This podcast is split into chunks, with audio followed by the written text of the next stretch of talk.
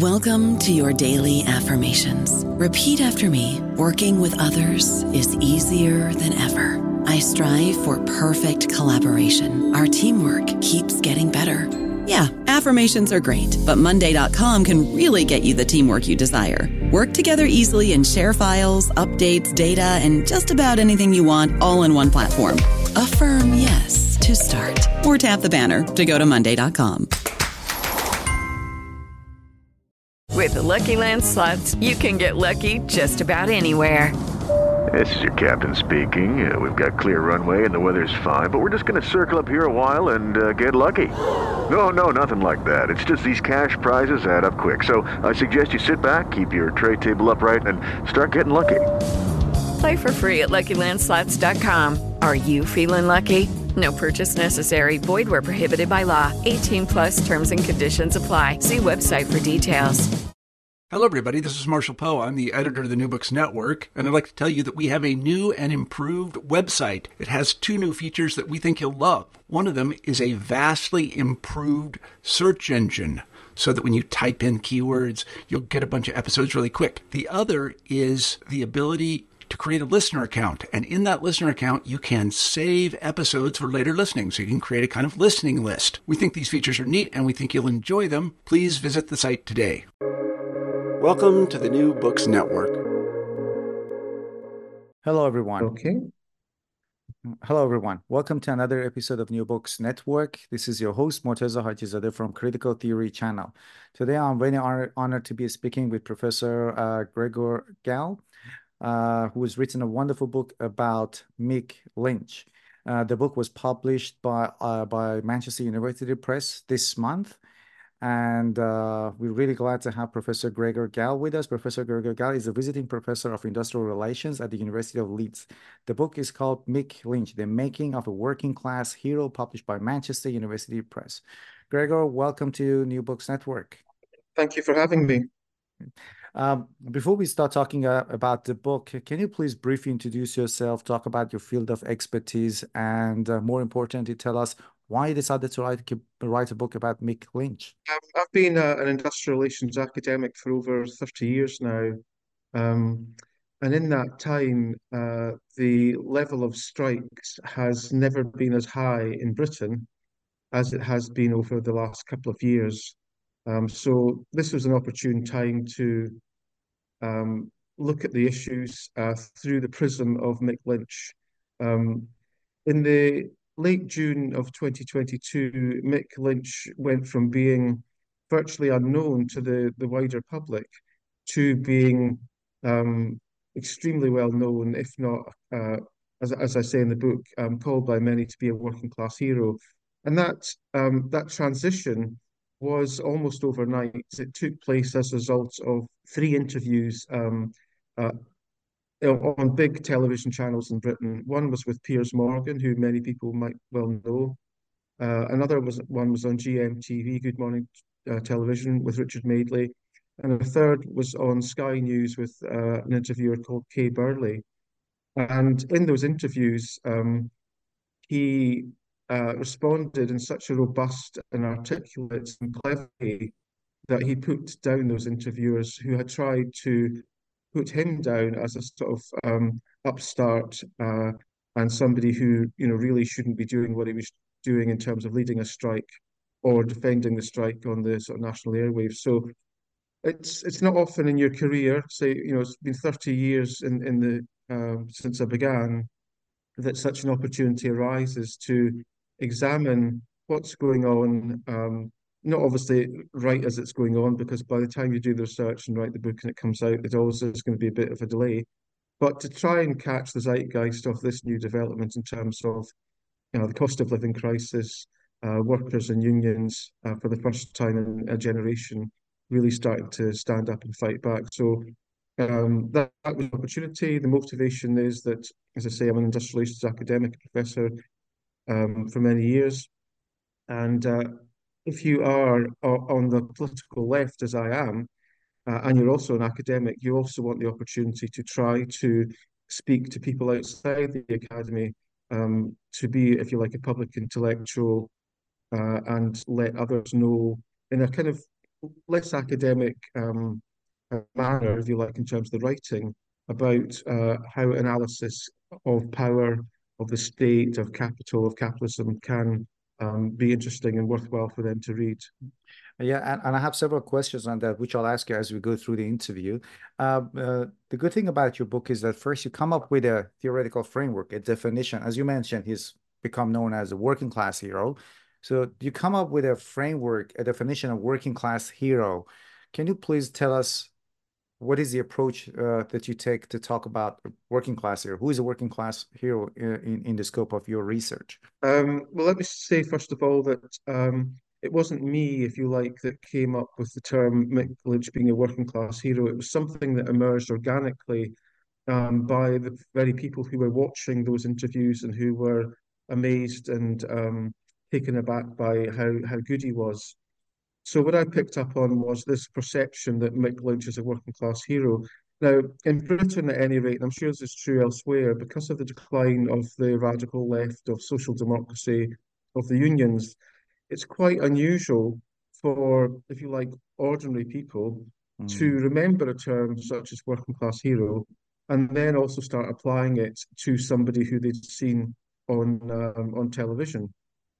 So the reason why the book's called The Making of a Working Class Hero is to try to understand the process by which people use this term. And they did so in their thousands, if not millions. Certainly the, what I was able to document was many, many people using it. And I think would be right in assuming that many more did use it. It's just that they didn't do so publicly on Twitter or, you know, various other social media platforms.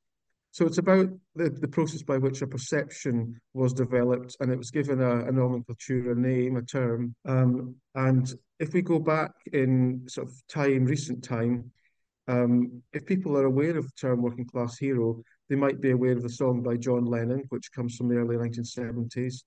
Then they might also be, again, in Britain in particular, they might be aware that it was given to a small number of union leaders, and probably the best known one, back again in the time of the early nineteen seventies, was Arthur Scargill, who was not at that point the uh, General Secretary, the leader of the National Union of Mine Workers. He subsequently became that. He led um, in between eighty-four and eighty-five, the biggest uh, strike in Britain since the General Strike in nineteen twenty-six, and that was over the pit closure programme. So by people using that term, th- they were opening up the issues to, to, to see, was Mick Lynch, were they right in calling him a working class hero? How did that process come about? And what would the outcomes be? And I suppose my, when I started looking at the literature on um, working class hero, I was quite amazed to find that it was never defined uh, in all the source material that I could get hold of. It was just somehow taken as being self-evident of what a working class hero was. As I say, I found that rather uh, unusual, to say the least. So I saw it as part of my job to lay out and elaborate a definition of a working class hero. And what I came up with, most obviously, this isn't rocket science, but the starting point must be that it is a person who represents the interests of the working class.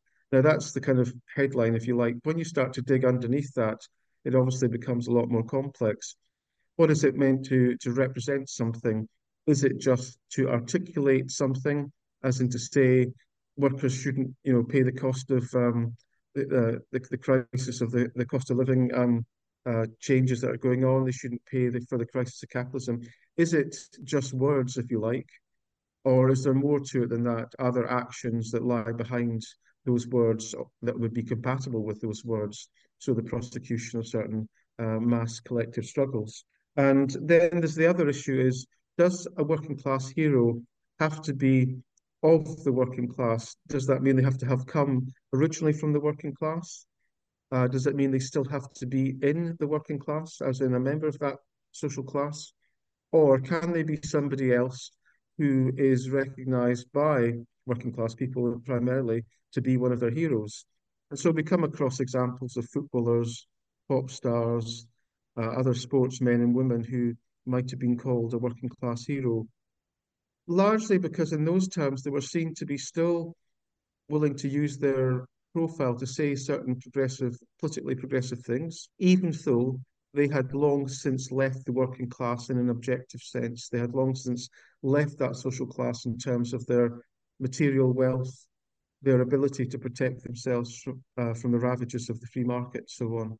And in the case of Mick Lynch, um, it's clear to me that while he is emotionally and psychologically still very much connected to the working class, as you would expect in terms of what his aspirations are, culturally, the kind of things he likes as well, in objective terms, he is no longer a member of the working class, not just because he has a very l- large salary, um, which would be the salary of a senior manager if you think about other organisations, but also because he um, leads and is effectively is like the chief executive of an organisation which has eighty thousand members, has a turnover through you know membership dues being paid in the millions, has a property portfolio in the millions, and also has stocks and shares um, worth over twenty-five million pounds. Now, I don't say any of that to denigrate Mick Lynch. The, the book is a celebration of Mick Lynch, but also a critique of him and what, what he's done and what he says and how he's gone about things.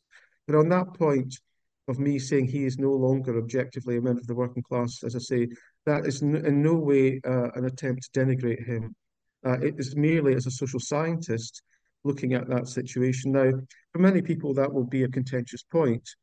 But I do think it then shows um, a rather superficial understanding of what it means to be working class or any kind of class analysis. Um, and you don't have to be a Marxist to have a class analysis. You could be a um, follower of, uh, of Weber.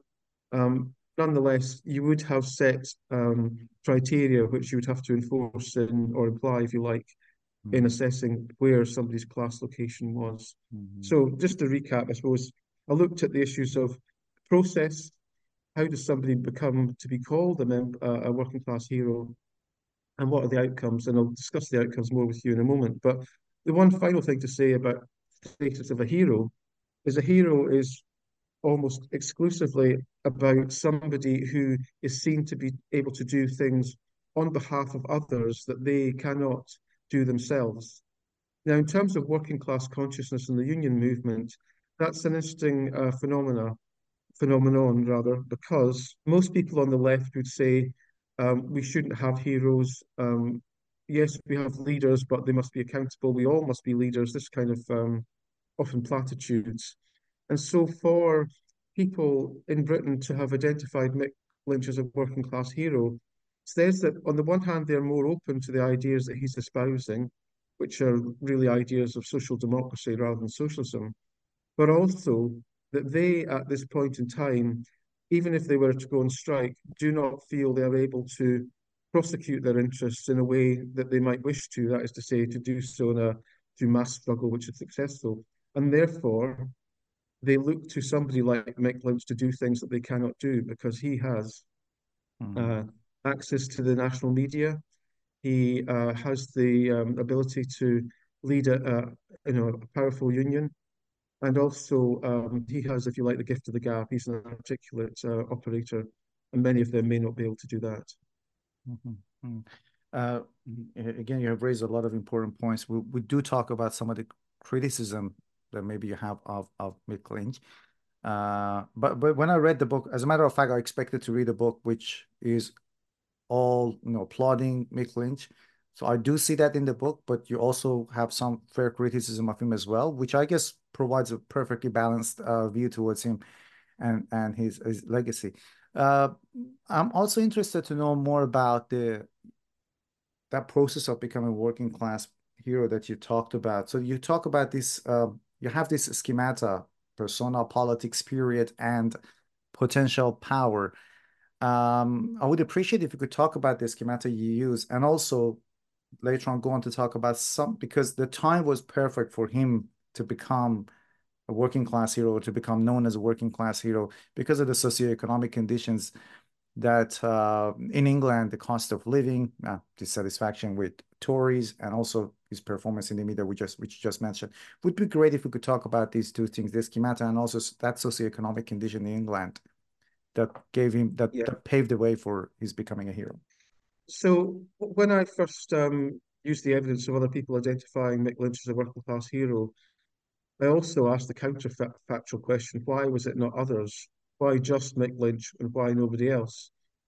And I used that as a way to try and open up what is it that's specific about Mick Lynch in terms of him as an individual, uh, him as a union leader, him and his particular union, him and the political economic context in which he finds himself.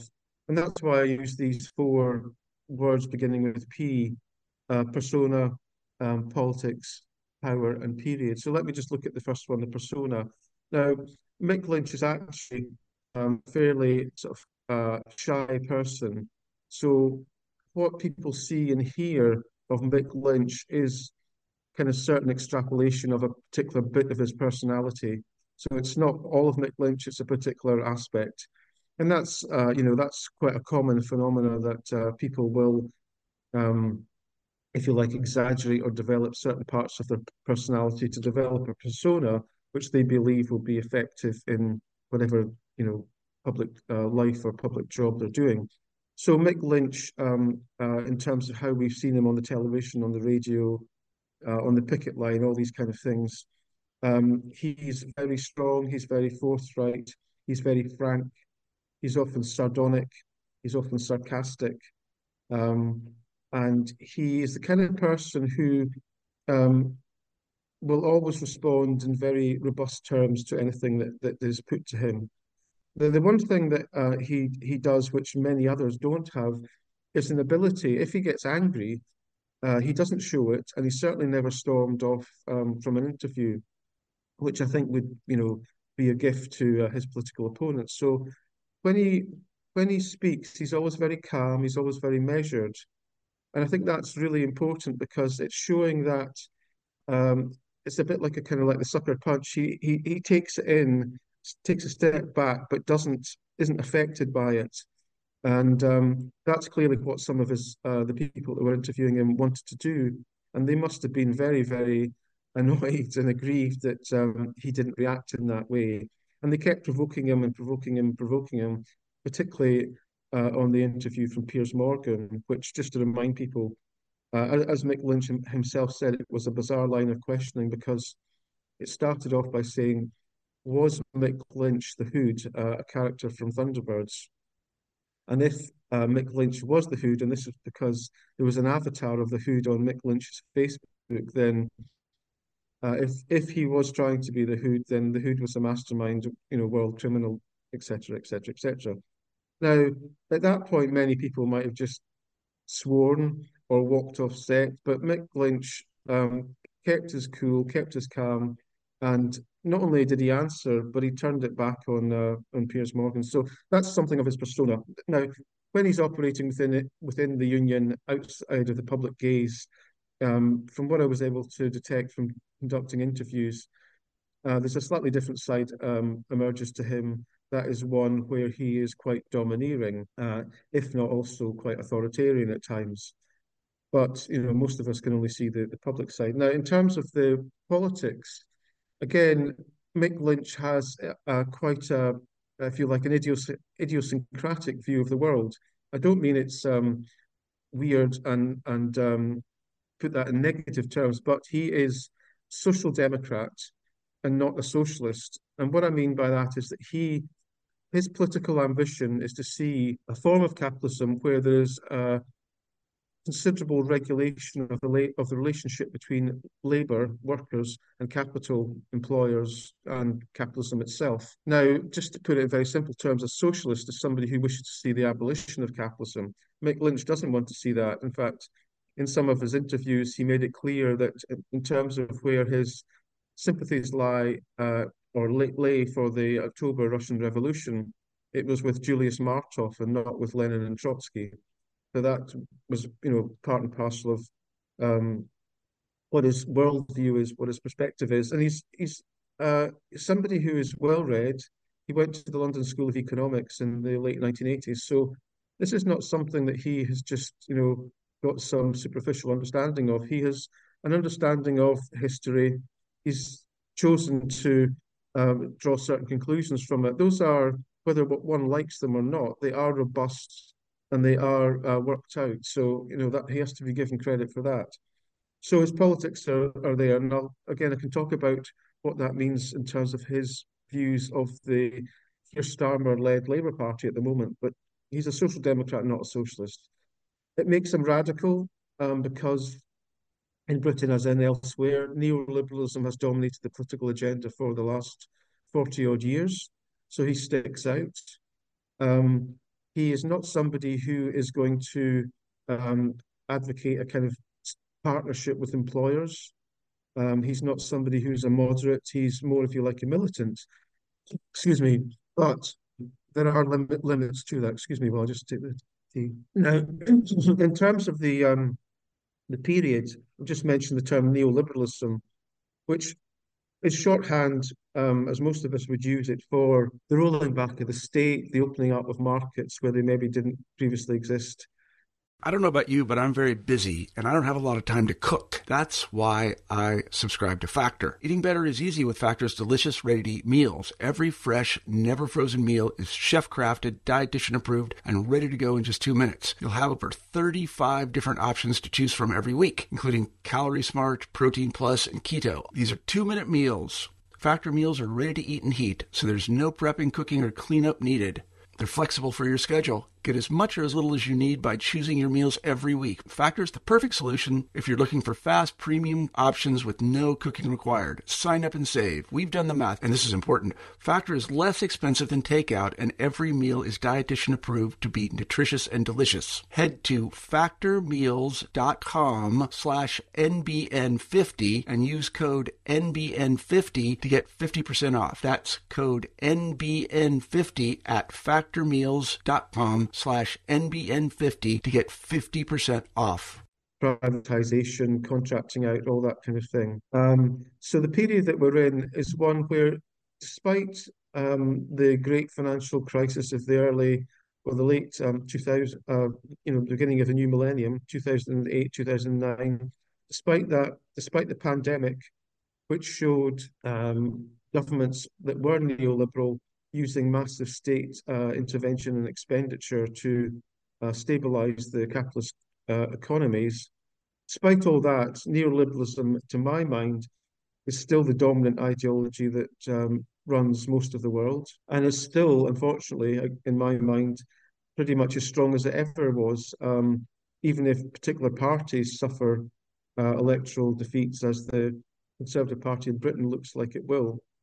If that is the case in Britain, Uh, the Conservative government is going to be replaced by a Labour government, which, led by Keir Starmer, is a, a kind of iteration of, of Tony Blair and New Labour. So not a return to old Labour, not a return to social democracy. So those are the conditions that um, that Mick Lynch's and the R M T, the union he leads, are operating in. Uh, part of the detail of that is that unions are essentially only half as strong as they used to be in union membership compared to nineteen seventy-nine. The level of strikes prior to twenty twenty-two uh, hit its lowest level since records began. Um, some of those records began in the eighteen nineties. So, you know, well over one hundred years, it's the lowest level strike action. So that's all part of the context. And I think if one casts um, our minds back to the time when Jeremy Corbyn was leader of the Labour Party, you could see that although on the one hand, the neoliberal agenda uh, was still Uh, dominant, if not still in the ascendancy, there was at the same time a kind of undercurrent of, of palpable dissatisfaction, mass dissatisfaction with it and its outcomes in terms of rising social inequality and so on. And that's why Corbyn was um, so popular. People hoped that he would be able to turn back the tide of neoliberalism. That obviously wasn't the case. He was essentially done in by not only the Tories and the media, but done in by the right wing in his own party. So that's that's all about the, the period that I try to deal with and how Mick Lynch fits into that. Does Mick Lynch begin to change that situation? And the last aspect, the other P, is the potential power of his members. Um, most people would probably think that rail workers in Britain uh, and probably in other countries around the world have a lot of power. They certainly have the power to disrupt. And what I mean by that is the power to, to go on strike. Um, pretty much the whole rail network comes to a halt. Um, there are few alternatives to using rail that um, have such a, you know, an immediate bearing on things. So, for example, if the railway network is shut down, um, cars, buses, planes are unable to take up the slack um, uh, very easily. So that does mean the power to disrupt is quite uh, in evidence. But um, looking back at the history of um, strikes on the railways in Britain, at any rate, I can't speak about other countries, but in Britain, that power to disrupt did not necessarily bring about power over, power over being power over the bargaining opponent, the employer or the government. And so that's why I call it potential power rather than, if you like, actual power. And I think that analysis of the difference between power to disrupt and power over has very much been borne out by, or that framework that I deployed has been very much borne out by the, um, the settlements, the two settlements and the two national rail strikes that, that, that went on for eighteen months to two years. One was with Network Rail, which is the uh, state-owned infrastructure company. It runs the tracks, um, you know, m- manages the stations, all that kind of thing. And the other uh, dispute was with the train operating companies. Those are private sector companies who have the franchise to run, say, rail services in the southeast of England um, or in the north of England. And they are often owned by many uh, bigger companies, if you like, uh, companies which are um, located, their ownership is located outside of Britain. In some cases, ironically, uh, state-owned by the German um, rail company and by the Dutch rail company. So the, the settlements there were below inflation, uh, considerably below inflation. And um, uh, in order to even to get that, um, the strikes that went on went on for sometimes like three weeks, not three weeks solid, but, you know, a day here, a day there, or two days here that make up in total three weeks. And that represents three weeks lost wages. There was no strike pay. So you have a below inflation settlement and you have to pay to get it. And that's not something that I think is a great outcome. But, but as I say, the issues are explored in more detail in the book. So that's the schemata, as you call it, the, the four, the person or the persona, the politics of that person, period in which they're operating, the political period in which they're operating, and the potential power of their members.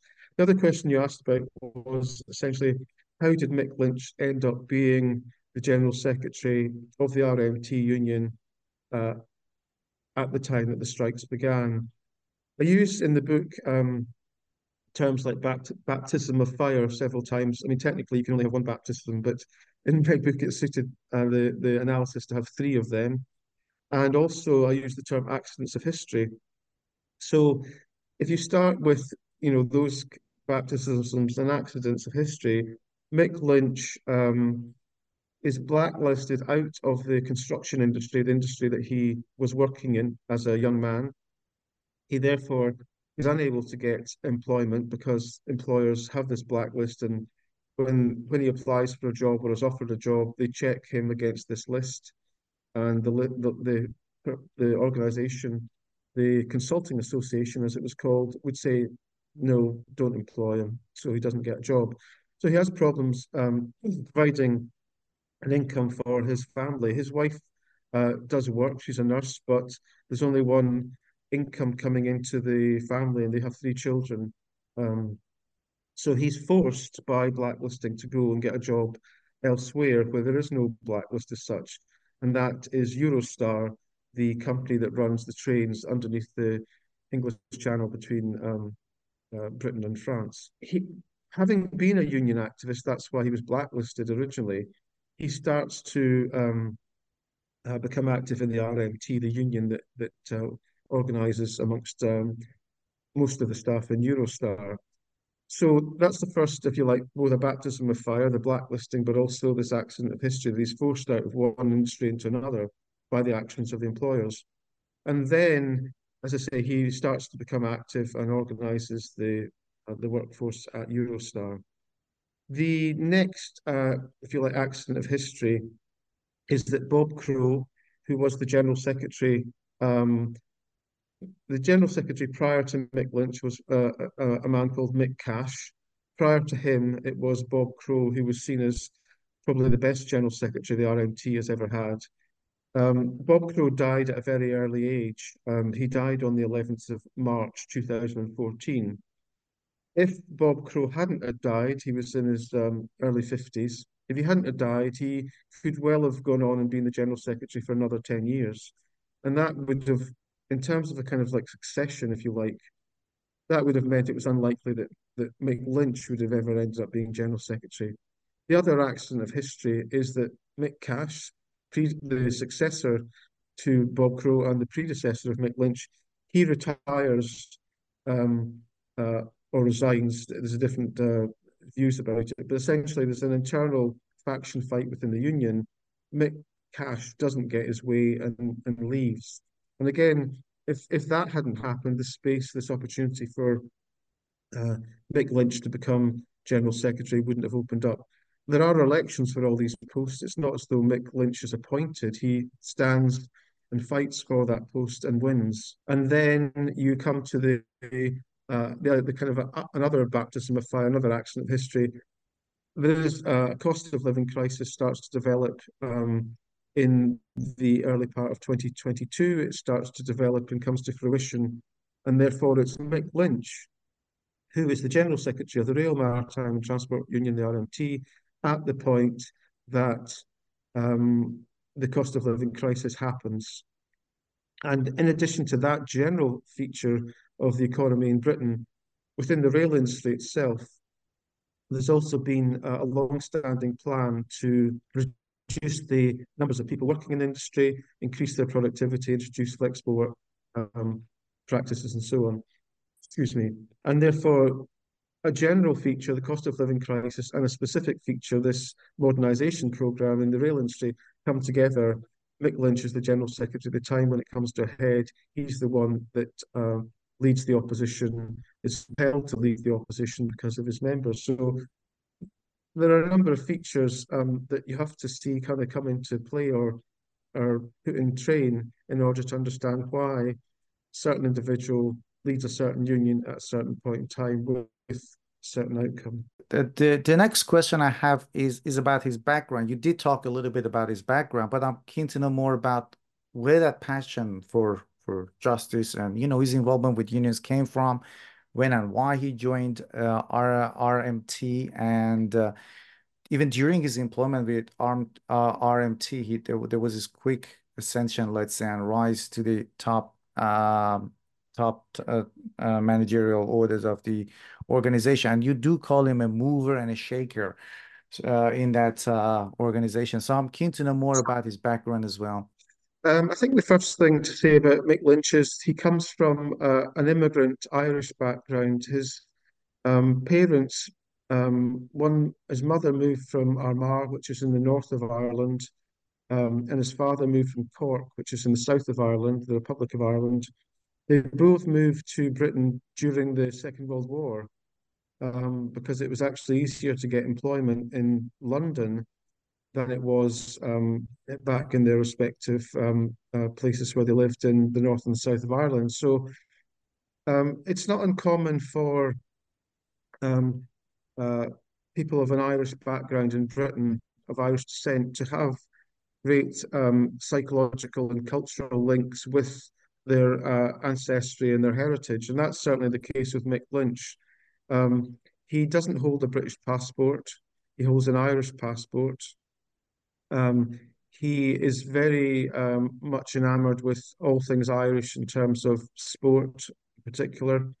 And uh, one of his, uh, if not the political hero that he has, is a person called uh, James Connolly, who, although born in Edinburgh, uh, also was of Irish descent and ended up being one of the leaders of the Easter Uprising in nineteen sixteen, which was the beginning of the events that led to the uh, Irish War of Independence, uh, where Britain lost most of its first colony. Um, and also there was, that then led on to the uh, Irish uh, Civil War between those who wanted to accept or reject the terms of um, uh, peace from Britain. James Connolly um, was shot and um, injured in that uprising, and then he was um, he was so badly injured that he was executed sitting on a on a chair. Um, James Connolly wasn't just uh, one of the leaders of that um, uprising. Prior to that, he had been a union organizer both in uh, in, in Ireland and in America. Uh, he was a revolutionary socialist. And that's interesting because the revolutionary socialism part of uh, James Connolly doesn't really fit very easily in with Mick Lynch's um, politics itself. But nonetheless, it's just an indication of the um, orientation of Mick Lynch towards uh, his Irish ancestry, and obviously a particular part of it. He doesn't, uh, wouldn't uh, be in favour of all things Irish. There are clearly many uh, reactionary parts of the kind of Irish uh, tradition. So he comes from that background. His parents were um, Labour supporters. His father was a shop steward, um, and politics were discussed uh, in the household over the dinner table.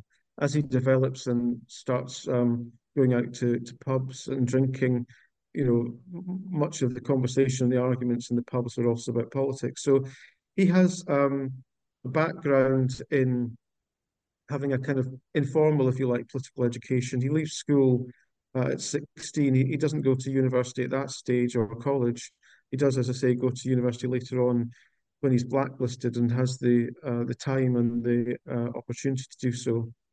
Um, and within the household, um, politics are discussed in terms of domestic politics, but also international politics, because around that time, there were many, uh, you know, uh, important events in, in world history, whether it be the Watergate, you know, tapes and the break into the, the Democrats' headquarters, the civil rights movement in America, um, the general strike in um, in France, in Paris in May nineteen sixty-eight, demonstrations against the Vietnam War in Grosvenor Square in London, all these kind of things. So Mick Lynch um, uh, is aware of all this growing up.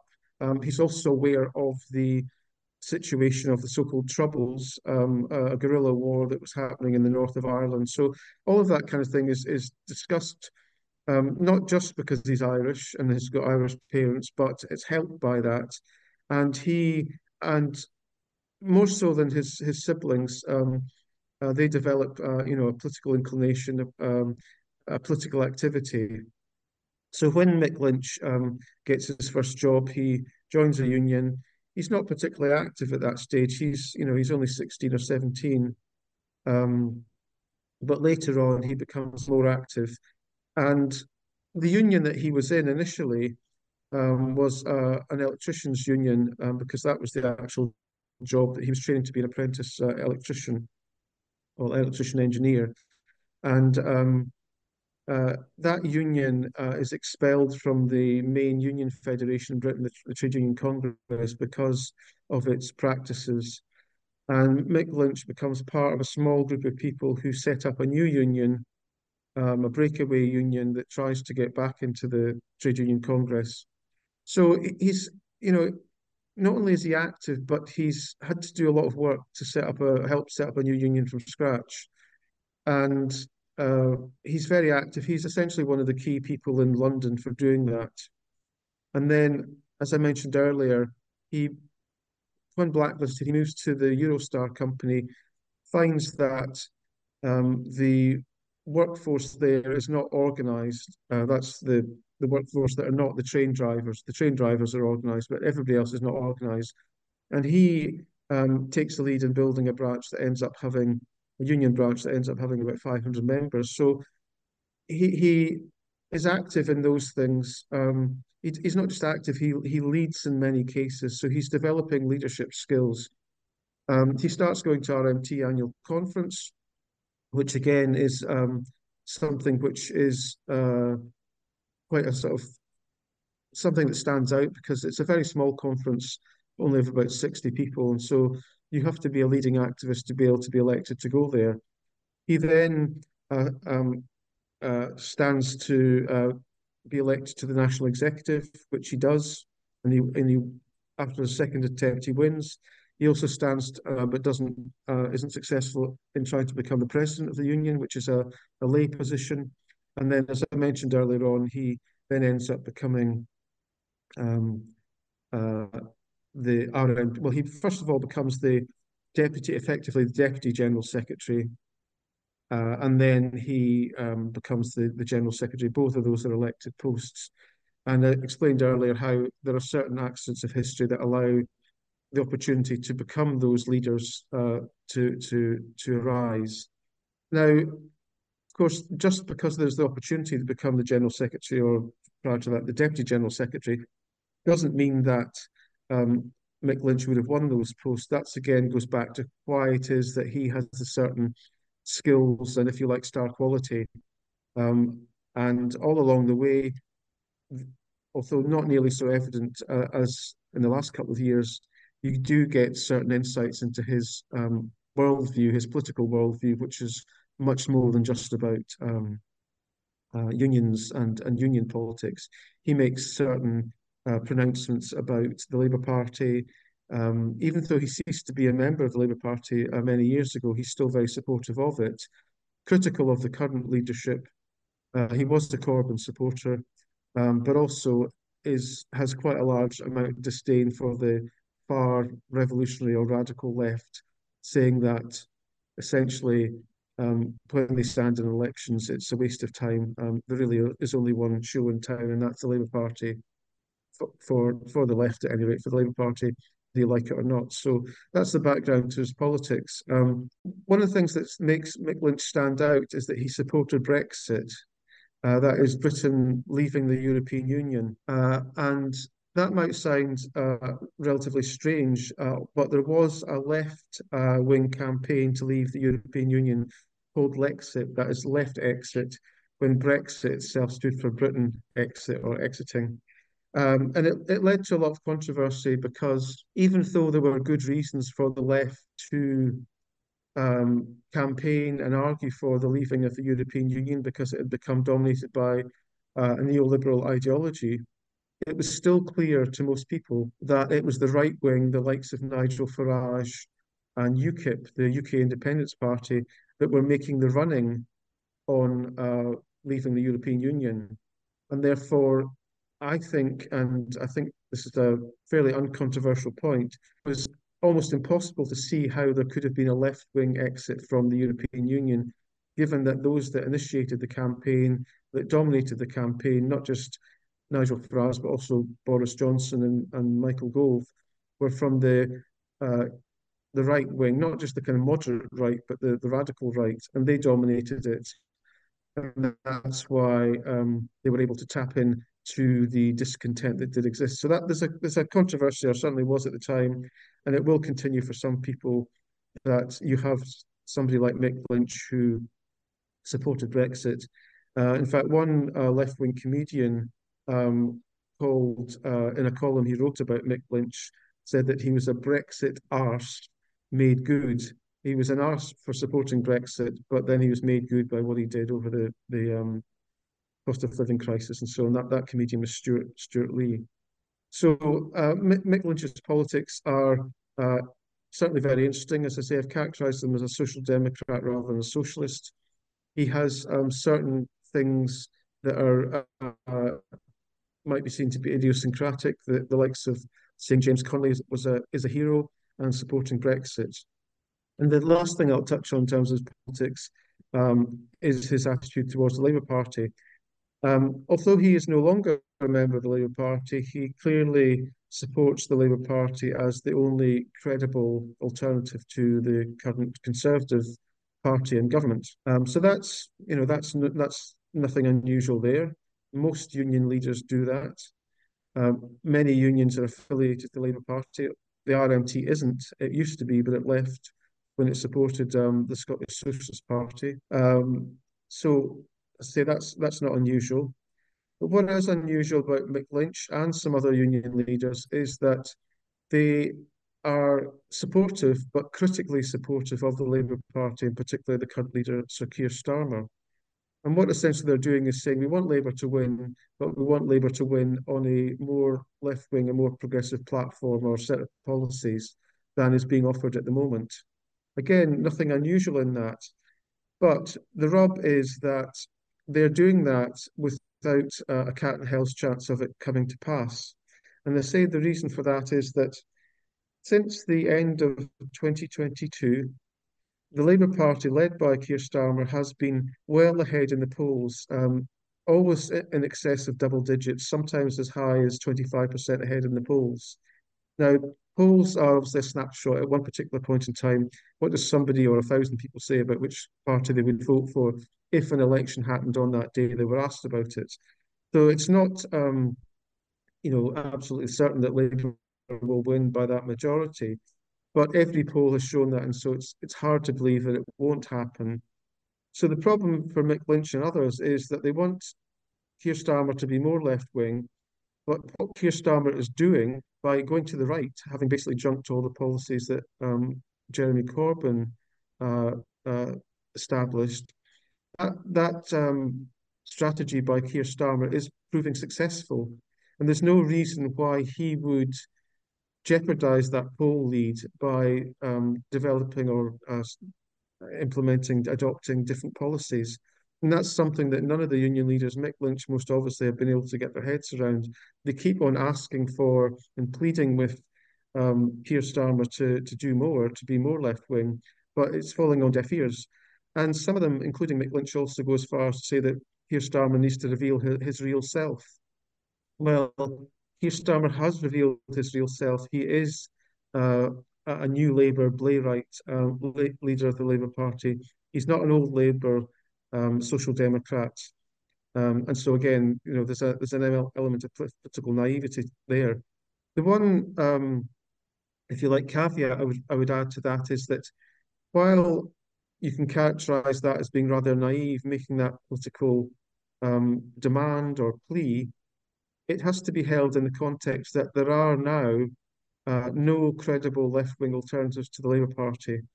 It's so it's not as though you can say, well, um, it doesn't matter what Labour does. We've got another, you know, um, something that we can support. Or if Labour doesn't do this, then it will lose support to a left-wing party. Um, there are many, many left-wing parties uh, in Britain, as there are in Australia, America, or anywhere else. But very, very few of them have any substantial um, popular public support. So you can understand how something that seems naive uh, is still nonetheless the most, if you like, realistic thing to say, or the realistic option to, to follow, even if, you know, in your heart of hearts, you know that it won't fly. Uh, uh, on the point, I did want to ask you about his views about the current Labour government, uh, the, uh, not the government, sorry, the Labour Party.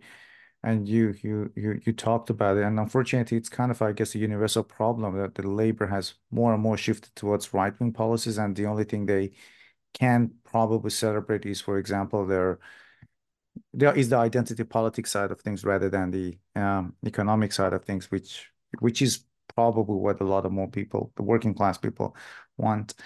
Um, I'm I'm also so it's in your book. You also talk about his his. leadership style, and that's where you're a little bit critical of him. He's you, you, you your your argument is that uh, his leadership style is a little bit autocratic or authoritarian. Can you talk about this aspect of uh, Mick Lynch? Yeah, um, but before I do that, mm. I mean, in terms of his leadership, um, one of the, if not the key point that I make in the book is that while Mick Lynch has many leadership attributes, um, his ability to enthuse and motivate, his ability to articulate um, a coherent ideology of social democracy, his blind spot or weak point, uh, in, as argued in the book, is his lack of strategic planning.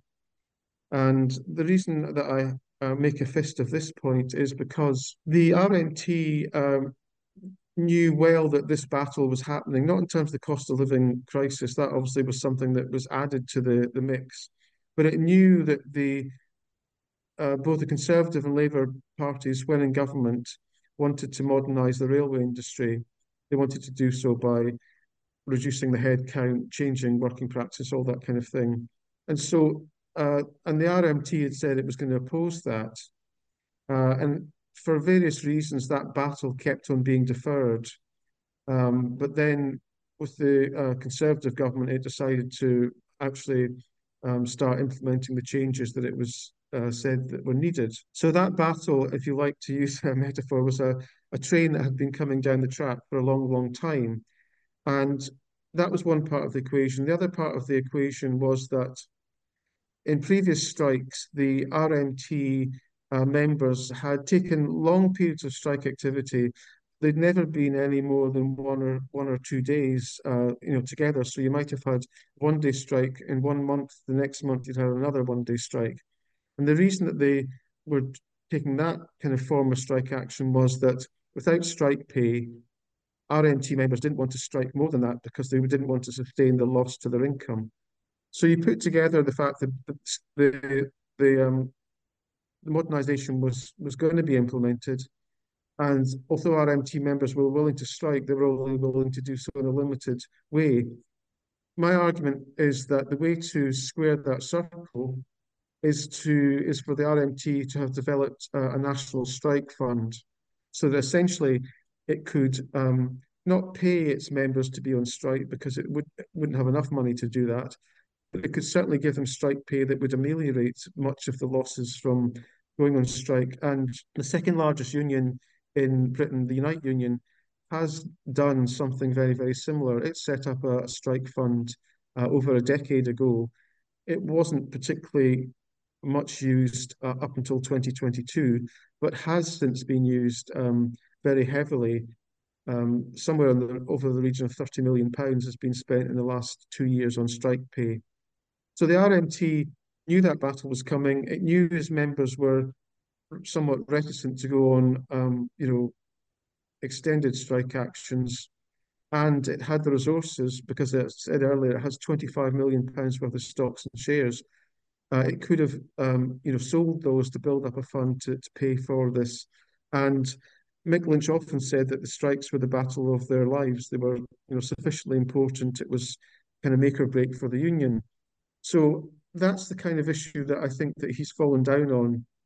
And I think that helps explain why the two settlements that I referred to earlier for Network Rail and the train operating companies um, have not been the outcomes that, that the R M T itself wanted or anyone else in the union wanted. They, were, they weren't defeats, but they certainly weren't victories either.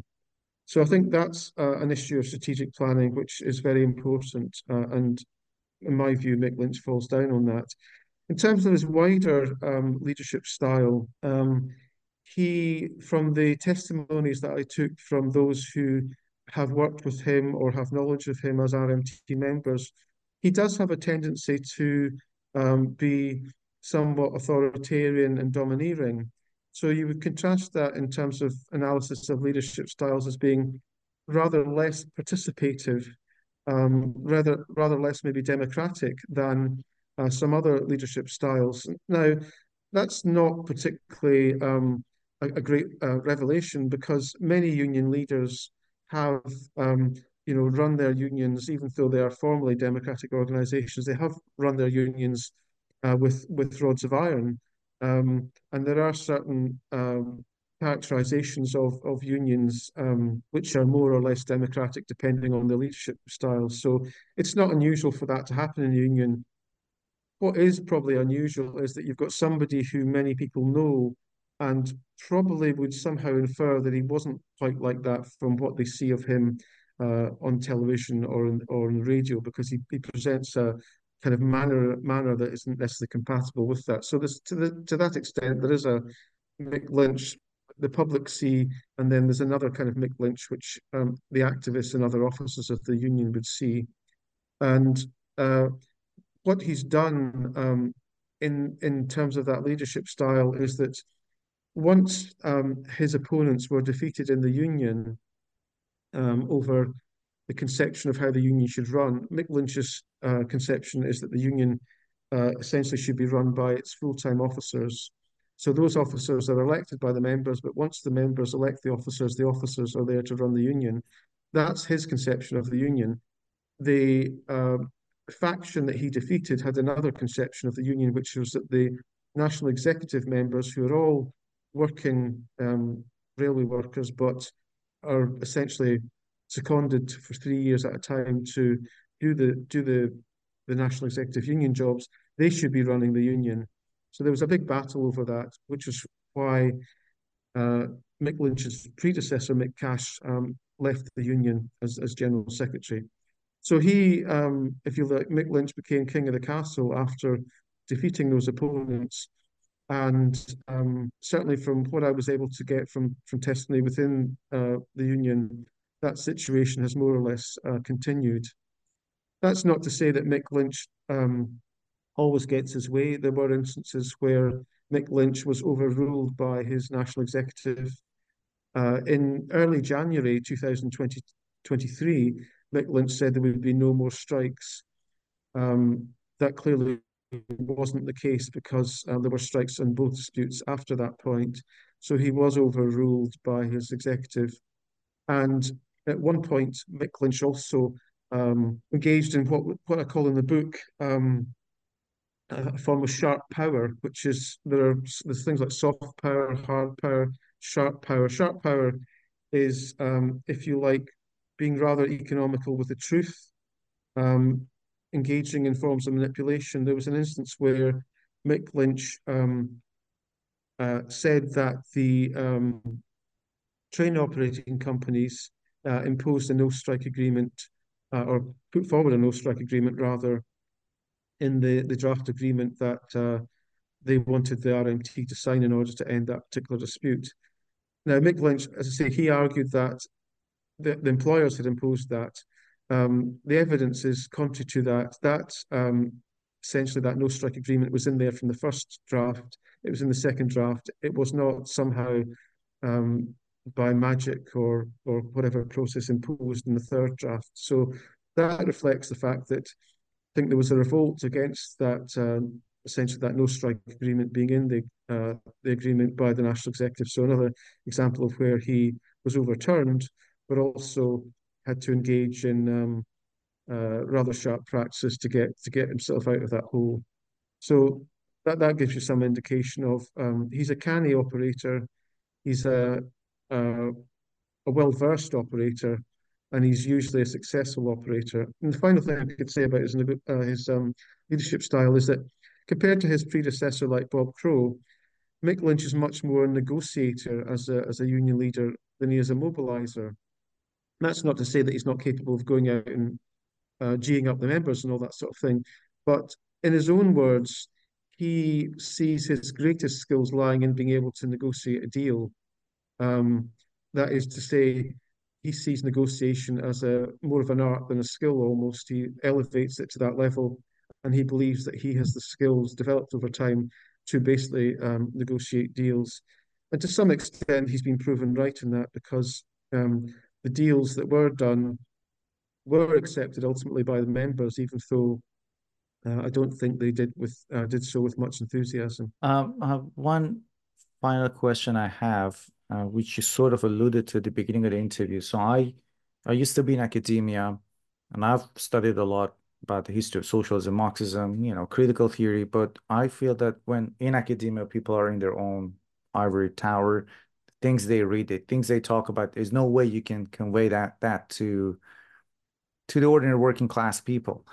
And uh, and at the beginning, when you were talking about the idea of a working class hero, and it's that many people might have forgotten about that concept simply because, well, unions have been unfortunately undermined and disempowered. What what lessons do you think Mick Lynch, his style of leadership, his um, his ability to either negotiate or, more importantly, to mobilize people, what what lessons do you think it might have for for for the current left, uh, uh, either in England or Australia or America or anywhere, in terms of, you know, being able, because I've talked to a lot of people and they say that the left needs to go back to to being able to mobilize and socialize socialize more with with the working class people. So what lessons do you think he's he the phenomena of Mick Lynch has for the left today? Uh, I think the overriding lesson that we can, or conclusion that we can take away from, you know, studying Mick, Mick Lynch is that um, at the moment, we do need leaders like Mick Lynch in terms of people who are capable of having a coherent, uh, progressive left-wing ideology that cuts against the, you know, the dominant um, neoliberal ideology that, that kind of rules the world. So we need that, but there are many people that can offer that. We need people who are um, very well versed in terms of being able to put an argument under pressure, particularly, you know, in Uh, when they're under the public gaze or the media gaze. Um, So that's uh, that's it's not just the argument, or it's not just the argument that is to be made. It's who also is able to make that argument. Now, again, there are many people on the left who have that skill. Um, in colloquial terms, the gift of the gab. They they can, um, through force of personality, they can come across as being very convincing, almost inspiring. But um, what most of those people that have the arguments and the ability to put the argument, what they don't have is the opportunity to, to really have a mass audience for what they're saying and what they're doing. And Mick Lynch uh, clearly did at that time. Now, this is where the kind of um, tension, if you like, between individuals as active agents and the kind of environment they operate in has to be borne in mind. You have a kind of dynamic tension between the two. And Mick Lynch, because of things I've explained, he ended up being General Secretary of the R M T Union at a particular point in time. He then was availed of the opportunity to make the argument in a way that uh, came across as convincing. So he was making the argument at a time that the R M T was, was fighting back by striking. He was also making the argument at the time when the cost of living crisis was happening. And because of the absence of radical voices, you know, the Labour Party wasn't doing this. And that's why people said at the time that they wished that Mick Lynch was leader of the Labour Party and not Keir Starmer. He was able to do all those things. Now, two years on from, uh, or getting on towards two years on from the summer of twenty twenty-four, sorry, twenty twenty-two, now that we're in twenty twenty-four, um, it's a more difficult situation. Um, certainly in Britain, we're in the run-up to an election, and therefore there are certain pressures on people to, if you like, not rock the boat, don't do anything that will jeopardise Labour's chances of winning. But the cost of living crisis seems to be easing somewhat. It doesn't mean there's not still massive social inequality, there is, but that um, spur to action that, that happened in the summer of twenty twenty-two does seem to be easing a little, certainly in terms of the number of strikes that are going on in Britain. So if you're to say, what are the lessons of twenty twenty-two or Mick Lynch when he was at his height of notoriety in twenty twenty-two? As, if you like, social scientists, we have to be aware that we cannot um, transpose something, you know, the lessons of something from twenty twenty-two, even only two years later in twenty twenty-four. We must take cognizance of the changes, um, while at the same time trying to, if you like, see the more fundamental, um, more perennial lessons that can be learned. So what I would say is, if we want a kind of single takeaway from um, Mick Lynch, is that the left can provide leadership to mass struggles and be part of mass struggles at certain points in time, but it has to be, if you like, credible at the point when those mass struggles erupt. The left cannot just suddenly present itself as saying, well, we've always said this and we've got the best solutions and so on, and therefore you should just believe us. It cannot do that. It must build up the credibility and implant itself with roots over the years that people know who the left are at the point when there is a crisis, and they present a different um, solution to the crisis compared to the you know, the, the austerity that the neoliberals have have, um, have imposed on us. So I think that's the, the kind of single biggest takeaway. It takes a lot of work over many, many years. You must be able to take advantage of the opportunity when it presents itself. Um, now, the one, I suppose, the uh, other issue that Mick Lynch has faced, I've alluded to it before, but in a more specific terms, in August twenty twenty-two, an organisation called Enough is Enough was set up. And it was the R M T, the Communication Workers Union, the C W Union, and some others. They tried to set up kind of left-wing campaigning pressure group, which was a great step forward at the time. But um, within a matter of months, that organisation, which had between three quarters of a million and a million people sign up to it in terms of, you know, giving their details to it. It wasn't a membership organisation, but it was like you could support it. In a matter of months, that organisation started to become almost defunct because, unfortunately, it was too tied up to the um, the ongoing uh, course of the disputes of those two unions, the R M T and the C W. But it did show the potential there.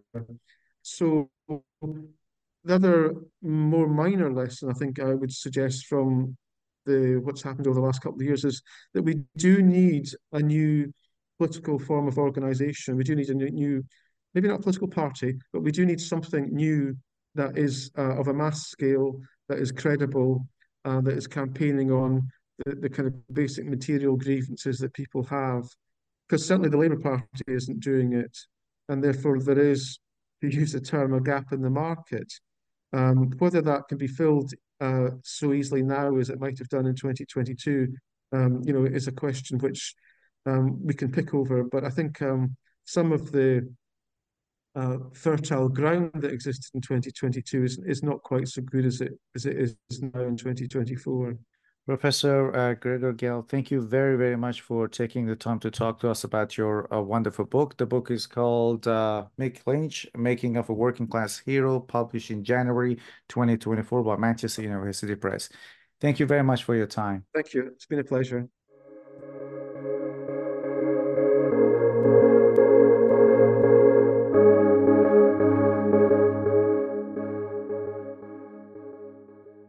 Judy was boring. Hello. Then Judy discovered Chumba Casino dot com. It's my little escape. Now Judy's the life of the party. Oh, baby, mama's bringing home the bacon. Whoa, take it easy, Judy. The Chumba life is for everybody. So go to Chumba Casino dot com and play over one hundred casino-style games. Join today and play for free for your chance to redeem some serious prizes. Chumba Casino dot com. No purchase necessary. Void where prohibited by law. eighteen plus terms and conditions apply. See website for details.